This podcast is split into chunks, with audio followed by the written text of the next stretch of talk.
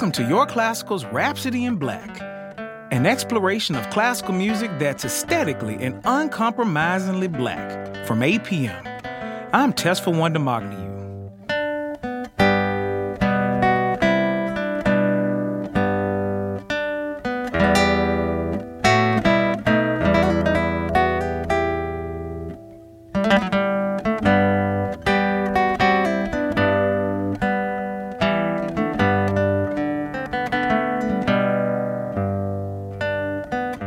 When you think of classical guitar, what names come to mind?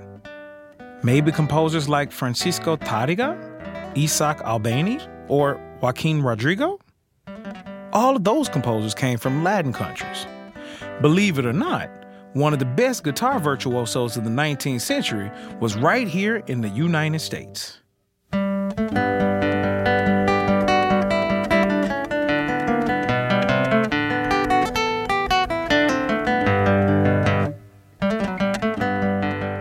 Justin Holland was born as a free black man in 1819, but his parents were a formerly enslaved black couple in Virginia.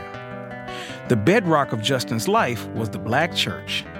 That's where he got his first opportunity to compose his own settings of spirituals. Holland's parents died when he was just 14, so he moved from Norfolk County to Boston. That's where his music studies took an unexpected turn.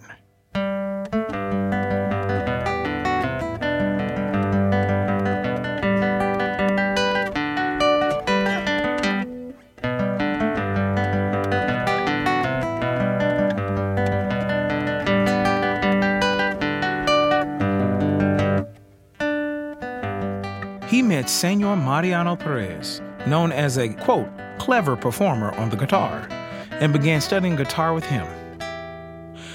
At the same time, Holland was taking lessons in music theory and Scottish flute techniques. All the work Justin did in Boston prepared him for another move. This time to study at Oberlin College in Ohio, at a time when very few black students could even attend majority white colleges. He believed that education was the best way for black people to overcome prejudice and racial barriers.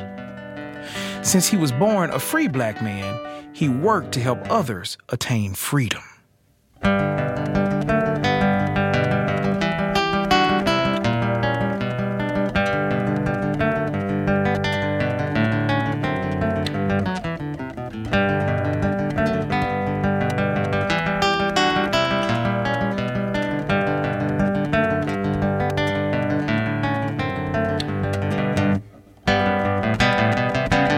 Became a civil rights activist who worked in the same national circles as Frederick Douglass and worked for the abolition of slavery and helped enslaved people escape on the Underground Railroad. Holland married and moved to Cleveland, Ohio in 1845, becoming the first black professional in Cleveland.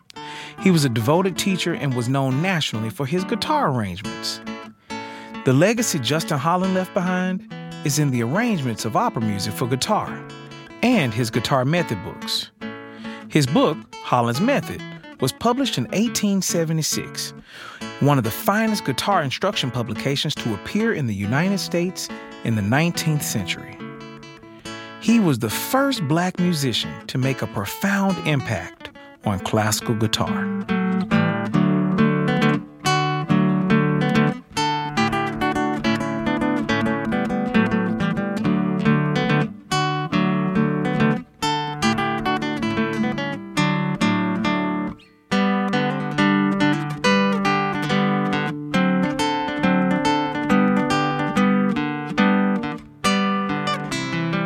This is Rhapsody in Black, y'all, from APM. With thanks to producer Dan Nass, technical director Johnny Vince Evans, and assistance from Julie Amacher, Andrea Blaine, and Scott Blankenship.